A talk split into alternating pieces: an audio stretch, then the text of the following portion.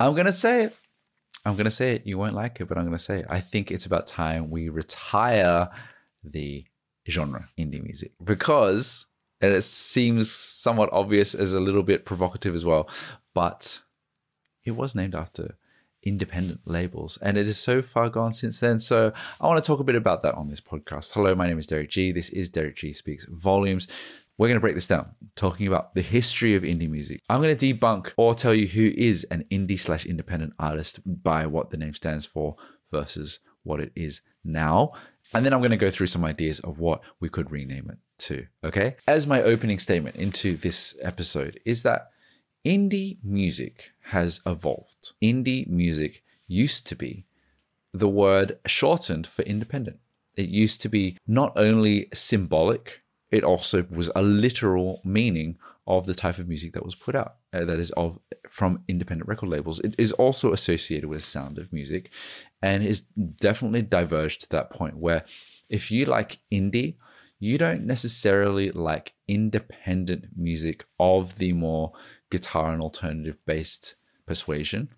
You like a sound that is more softer in the guitar based world and is totally separate from the labels and independent music these days, which I find really interesting.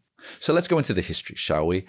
The origins of independent music before it kind of identified as indie goes way, way back to when you had record labels like Motown or Sun or Atlantic, where these were independent labels. They weren't part of a major label structure, they weren't owned by anyone else. They were started by usually someone like Berry Gordy, an individual. And that independent label came with a really strong identity, a really strong mindset, a really strong way to move that wasn't beholden to stakeholders and shareholders and a whole lot of investment and a return on investment. So Motown being a great example of an early independent label, or Sun, Sun is a great example. Or when I talked about Atlantic, they had a particular sound, whether it's with Al Green or Aretha Franklin, that that that was the sound of record labels back in the day before they got bought out and owned. Atlantic is now owned by Warner, Motown is owned by Universal, and what's left of say Motown, which granted is so far gone and could never be the same as it was in the 60s,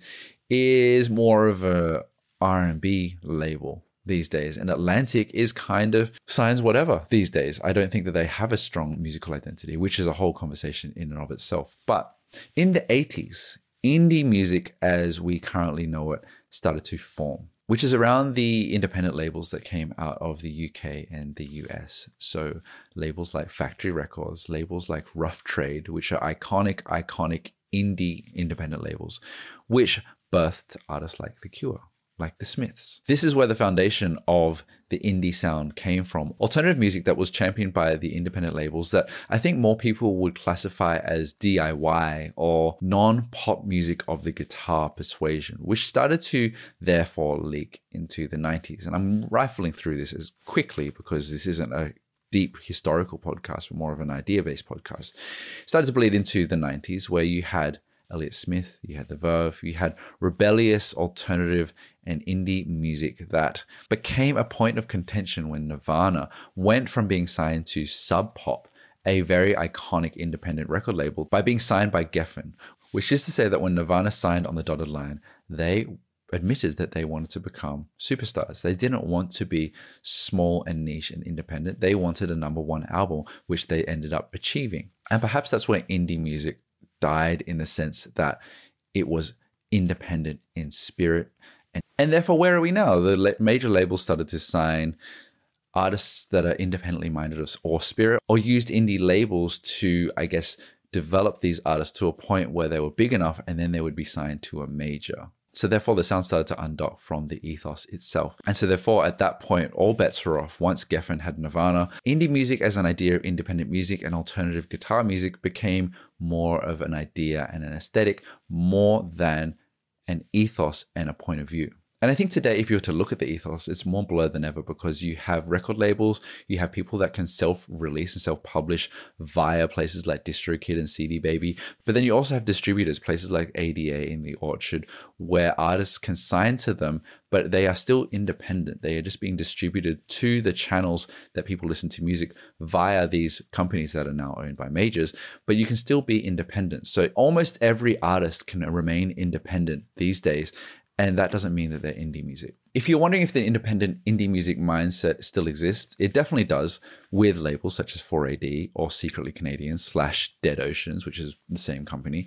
You have Sub Pop, you have XL. You still have fiercely independent labels that are flying that flag. And I would say places like Domino or Secretly or Sub Pop still very much put out quote unquote indie music, which is alternative guitar based music that is more on the simpler lo-fi setting. But for the large part, which is my whole argument, is that indie music is kind of extinct because of what it represented and what it is now. And so it kind of more encapsulates a commercial genre that we're used to these days. And that can be in forms of many things, including indie, indie pop, indie sleaze, indie rock, indie folk. You could go as far as indie hip hop, but I think that's a separate thing.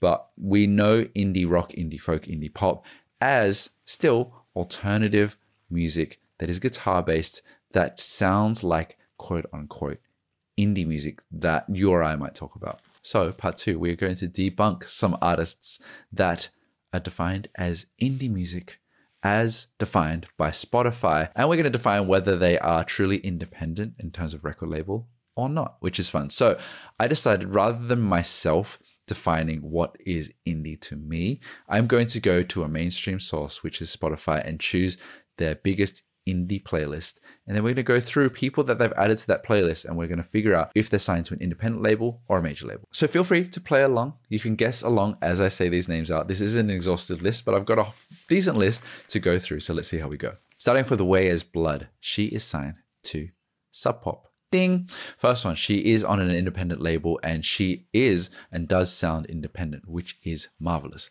Next one is Clairo. What do you think? Clairo, she's quite a big deal. She has a huge following. So one would assume she is on a major. And you are correct. But this one's a little more complicated because she was independent, signed to the Fader label. Remember Fader magazine and website? She was signed to them and I believe they have a. But some point down the line, they became a sub label of Republic Records, which is a division of Universal. So, so now Clairo is very much plugged into the Universal music system. Next up, Faye Webster. Love Faye Webster. She is on Secretly Canadian. Check.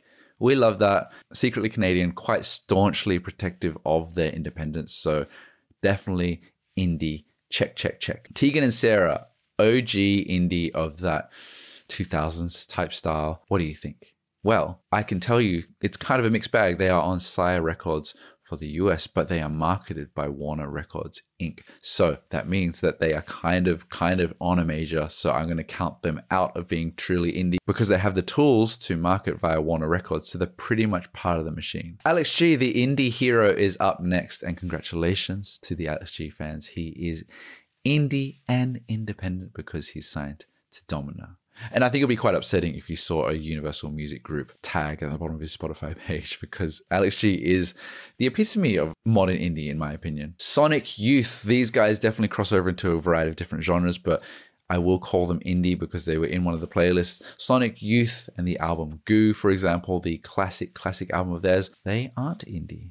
They were signed to Geffen. Controversial, another Geffen steal of home base, and they are not indie either. Death Cab for Cutie, if you grew up in the early 2000s, Death Cab for Cutie, one of the darlings of the indie scene? The answer is complicated. So for Transatlanticism, they were signed to a label called Barsuk, but Plans, their big record, they were signed to Atlantic for the USA and Warner Records for the rest of the world. So, like I said, one of those development acts where once they started to go big, they wanted to be even bigger. But this is a Nirvana point as well. Clearly, Death Cab for Cutie wanted to be the biggest band in the world. And how they thought they could achieve that is through being on Atlantic. So they are half and half, but so yes and no. If someone was to ask me Mac DeMarco and his genre, I would have said indie. So where is he signed? Well, he is check independent as well. He was signed to Captured Tracks, which was a very trendy label in the 2010s, and now is independent, independent with his own record label, Mac's record label, which is interesting in and of itself because unless he signs more acts to his label, he's independent on his own.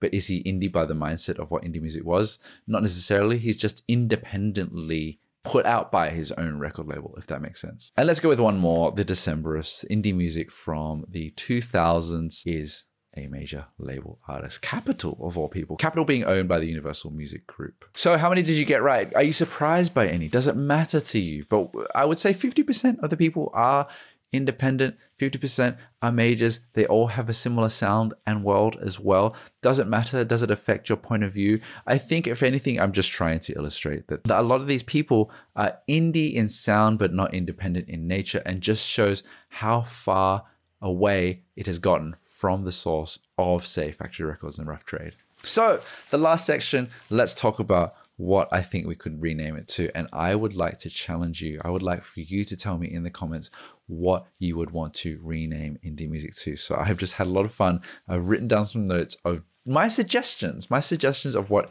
indie music could be renamed to. And now, look, I know this is not going to happen. It is so far gone now that indie music is just indie music, just like how people call punk punk. That doesn't represent that. It's not going to change. But here's some suggestions of what we could change it to. One, alternative pop. This does exist in a sense. People say alternative music, but alternative pop is saying that it is left of center. It isn't mainstream. It isn't for the center stage, but it is still pop music. There are the pop tropes. It's still very listenable. Number two, guitar pop. What do you think? Guitar pop doesn't necessarily mean pop music in the same Christina Aguilera of Katy Perry type way. It is more people like Clairo. Clairo makes guitar pop, don't you think? Next submission, and I think one of my favorite submissions is new soft rock or new wave soft rock because I was listening to some Connan Mockasin today and I thought, how is this not soft rock? How is this not in the same world as the soft rock genre? People like Bill LaBounty. It's such similar music, but it's considered indie music, but I think so much indie music is almost soft rock. Mac DeMarco feels very new wave soft rock to me. So can we put these people in another bucket? Maybe I'll make a playlist of new soft rock artists. My favorite suggestion is post indie. Do you like it? Do you like it? What do you think? That's my suggestion because it, we're acknowledging that it is in a post independent world that you have you're basically saying commercial music. Post indie is commercial music. It is music that has a sound of indie but they're by majors. Now that would maybe define if you are Weyes Blood and you are or Faye Webster and you are independent maybe you're not post indie because you're still independent and sound indie. Maybe this idea doesn't work but i like the idea post indie why hasn't there been post indie guys can't they be post indie? And last but not least, and this is one I didn't come up with, I just found in my research, and I am obsessed with the idea of it, and that is small room. small room. So if you don't, if you know anything about EDM, there is a genre called big room. And when I first heard about this genre, I'm like, what on earth is big room? How could you define anything as big room? What is big room music? And then you play it, and it kind of makes sense. It's almost like EDM that's played in a big room where the sounds are almost got this delay to it, this echo to it, or maybe this reverb to it that kind of sounds like you're listening to it in this echoey. It's got an expansive, I guess, big room is this feeling of space in the music itself. It feels like there is a three dimensional space when you're listening to this music. And the same could be said for indie music. Small room why don't we call it small room music, right? And it sounds like music. People call it bedroom pop sometimes, but it isn't for all types of indie music. Like Faye Webster, people don't call it bedroom pop. Small room isn't talking about if they're signed to a major or not, but it sounds like intimate music. It sounds like acoustic music. It sounds like whispering music. It sounds like very soft, gentle music. Small room.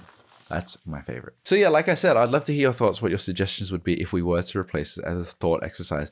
Am I overthinking it? Is it too far gone? Does it matter?